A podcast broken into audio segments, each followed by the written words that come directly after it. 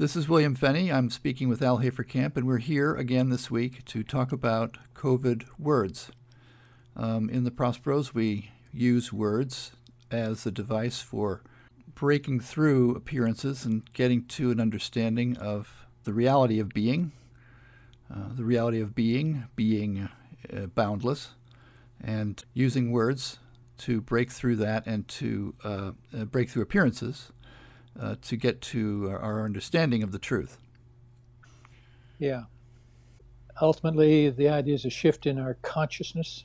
And of course, uh, if we can make this shift in our consciousness using words, the windows to our meanings, then um, we can experience a different kind of world because our consciousness is basically the reality that we're experiencing right now.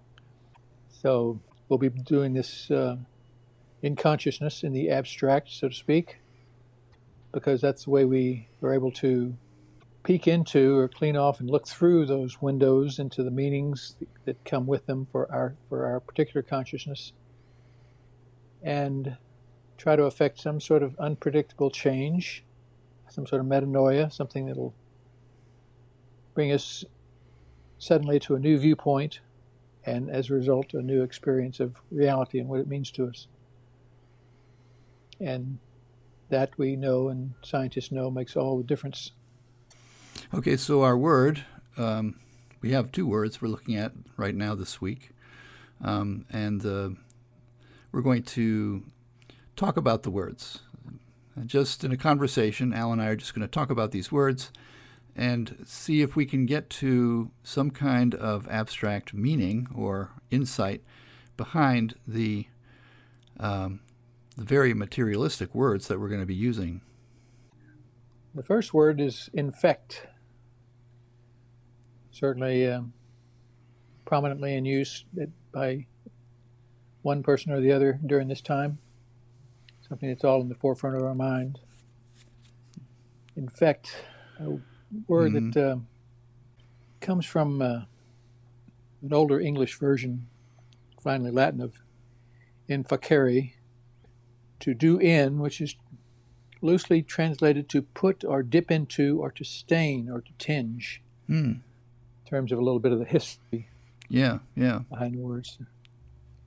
So infect is to, uh, in the case of um, disease, a disease-producing organism is to to infect is to ex- cause that disease to be affecting another person by coming into contact of one kind or another. Yeah. Well, the first thing that strikes me when you t- describe it from the uh, the definition is um, like if you if you had a a clean linen shirt um, uh-huh. and you uh, uh, had a blue ink fountain pen and the blue ink fountain pen ink got loose, it would be infecting the white linen shirt. Right. Yeah, I mean, I think it carries with it. Uh, uh, to me, it carries with it the this Christian baggage along with it, right? That the that that um, that that um, something good can be in, in, infected with something evil. Right, right. Uh, since we kind of obviously there's a as you as you mentioned there's a material dimensional aspect of each of these words that we we deal with one way or the other and in that regard, there are some applications where something good could infect something not so good, such as he had an, an infectious laughter. yeah, it kind of rubs off on you. or as you said, you say something evil can infect something good, which is yeah carries all kinds of religious connotations. Where evil can rub off onto you through infection. So, in either case, contact is involved. Mm-hmm. So, the implication here is that uh, that which is evil is contained in one place and then is stained or bled into another place thereby making it more evil or diseased in some way or shape. So Yeah. there's a separ- separation that is presumed when an infection takes place. Yeah, and as you say that there is this contact, and that's like the key factor. Right. At some point, these things have to be one. Yeah, there's a connection. And so in this instance, like with all the stuff we're dealing with with the pandemic, um, then contact becomes, you know, something that's so important to life becomes uh, something that's uh, potentially toxic and dangerous. Right. But you're right. It's, contact is very important to life uh, because you, nothing lives in total, complete isolation. The more you look around at nature and including whether it's a, during a pandemic or just being out in nature, walking around, the more you study it, you realize that it's connected everywhere, all over the place. Yeah. So contact is essential to life. Mm-hmm. Mm-hmm. So the idea here is that contact is essential to life. Contact can at the same time be an avenue for the disruption of life. Yeah. And the transmission of something that is threatening. Right. Threatening. Threatening to what? Contact is essential to life. It's literally the reason life can be what it is, thriving and carrying on.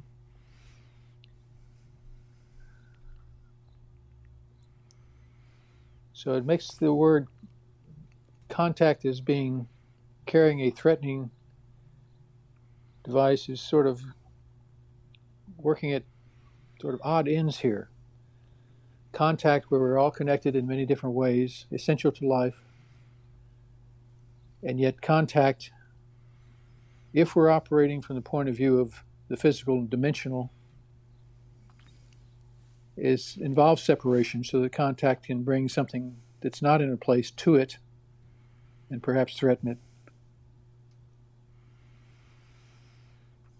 So all of this separation, all these different little pieces, uh, connecting or not connecting, or uh, uh, connecting with uh, trepidation. Uh-huh. Uh-huh. So The idea then that uh, to stop all contact would be literally to stop life. indeed, So the idea of, um, I might say, you've heard this phrase very often, we're all in this thing together. That the reason we're all in this thing together is that our contact is essential to us being alive. So there's there's a connection. That that oneness, that in- interdependence, whatever way you want to call it, it comes out of a a common fundamental need to understand the identity of ourselves all together because that is essential for life. you know, just as an example, it's it's really made obvious these days because it's. I don't think, for me anyway, um, it it was never really clear to me how much I depended upon the, the activities of other people to survive the way, or to not just to survive, but to have the kind of life that I want. Exactly. Yeah, there's all kinds of interplay going on between us and the people around us, which literally makes us one, one moving, living, breathing kind of one contact. Right, like like a like an like an organism. Right, right. Yeah. So now we get to a sense of life that's larger than individual parts. It's uh, transcendent of just one particular piece.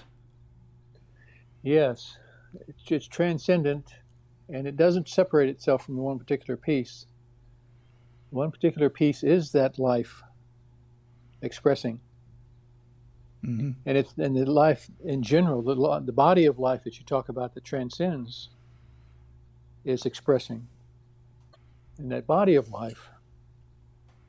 Stepping back from it a little bit instead of looking at a a piece of life, but lo- looking at life in general.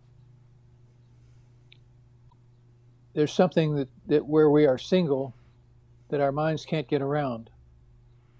A reality, as it were, that is life and that is all life and it includes the individual expressions of life and is even under and back of an expression that seems to be a threatening experience. But we can't prevail in life by only taking part of it forward with us. We have to take all of it and include everybody in it. because essential to any life is the contact we've been talking about. And I think that point of contact is what is a place where, since we're working with words here, what is a place where all minds must agree on life? So it's very interesting to me that um, uh, Krista Tippett, when she when she expanded her uh, her radio program, it used to be a radio program called Speaking of Faith, uh-huh. and when she really made it her own, she called it On Being. On Being. On Being, and I think that really speaks to the to what you're saying, Al. I mean, it's like yeah, you can't get around being in terms of what life is. It is that. or right. or or that and that which is not that is not so so life is uh, the beingness of of anything. Right. No, there being no place that being is not i mean any place that you any aspect of being is being unrestrictedly everywhere all at the same time which is a little different than faith because faith is where you still may have some you're sort of admitting a limited grasp of a concept and throwing the balance of its responsibility out to something else, maybe a faith in God or a faith in another person or a faith in science, a drug or science. Yeah. But when she switched on being, she switched to a place where that's provable to yourself because you can't get around being. Your, your, your grasp of it is perfect whenever you whenever you say, "I." Mm-hmm. Being is expressing and there's no place that being is not. So being is ever everywhere present, which means t- which takes us now to a different level, which is the abstract level of not physical or material, because there's no limit to beingness, and beingness I think is what we're looking at here.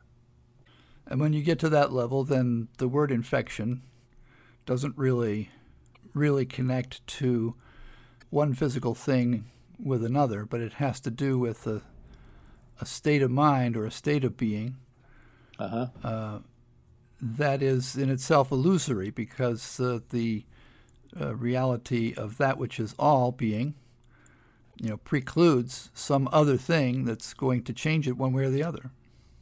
Yes. The idea of in, infect, which is to tinge or stain something, operating from a physical identity, there may be blue ink pens or there may be vaccines having these different effects on opposite parts of itself, but under and back of that is an identity that's inescapable of beingness, which can only express itself and can only express totally. So it can only really, you might say, infect itself with its own realization of totalness, of oneness.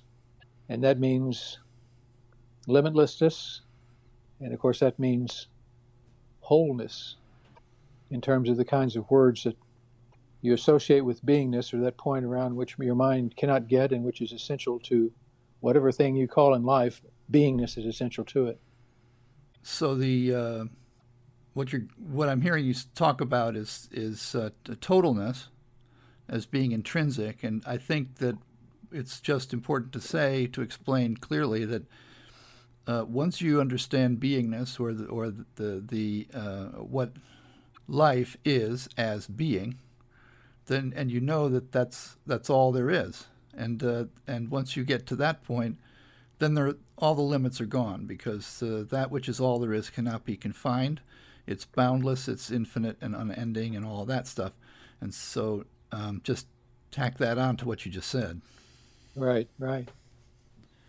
That which is all there is, beginning with endless, so timelessly now, that which is all there is, never experiences anything what we'd think would be external coming in to disrupt that. For all there is is the wholeness that is continuously sound, enter, integrity, mm-hmm. health, in the abstract sense of health, soundness. So, in that sense, then, you're, the idea of infectious is uh, simply a statement of, uh, I mean, if we just shift it around a little bit, it's a statement of something that's at a constant level. It's not that there's more or less infection. Um, right. I mean, the, the whole idea of infection by itself is, in terms of the materialist side of it, is bogus. What we're left with is a sense that the entire universe is filled with, with life, And this life is, um, I, I, guess it's infectious in the sense that anything that exists um, cannot be separated from that. Exactly. So you experience the infectious wholeness of life. So the idea in this then is to, as we've said, to take a, each of the words we're kicking back and forth here and getting into a process with them allows us to take different connotations of the, of the word back into our consciousness, which can result in most interesting kinds of breakthrough. Infectious wholeness, which we have seen evidence of, certainly even in the material world, with the infectious oneness of people working together the way they, they work together and human beings doing about the best thing that human beings could do with each other in light of helping each other during this time, which is something that is a, is a corrective. It is an answering experience. The material, physical, threatening aspect of the word infect is something that requires, demands an answering experience. And an answering experience is the infectious wholeness of beingness, life all there is, which means all there is to me, or all there is to you, or, or all there is, finally, to even an ab- uh, a mistaken identity of it, a coronavirus. Now, often when we talk about these words, we get ourselves into rather surprisingly sort of gut twisting positions because we're trying to change our consciousness, and it's not always comfortable. And it doesn't mean not to do the practical thing in terms of where you find yourself in life. But one can't say how much one's awareness has a play in what one is experiencing every day. And shifting that awareness based on the idea of an undeniable, inescapable principle may result in some very interesting mutations. It certainly has a lot to do with eliminating the fear involved. Just our little discussion here has changed the way I feel about the word fear. Yeah, me too. I hope we have at least provided a little bit of um, insight into shifting the c- context of a word. And we're going to continue to do this as uh, we carry on with this this project. Looking forward to it, William.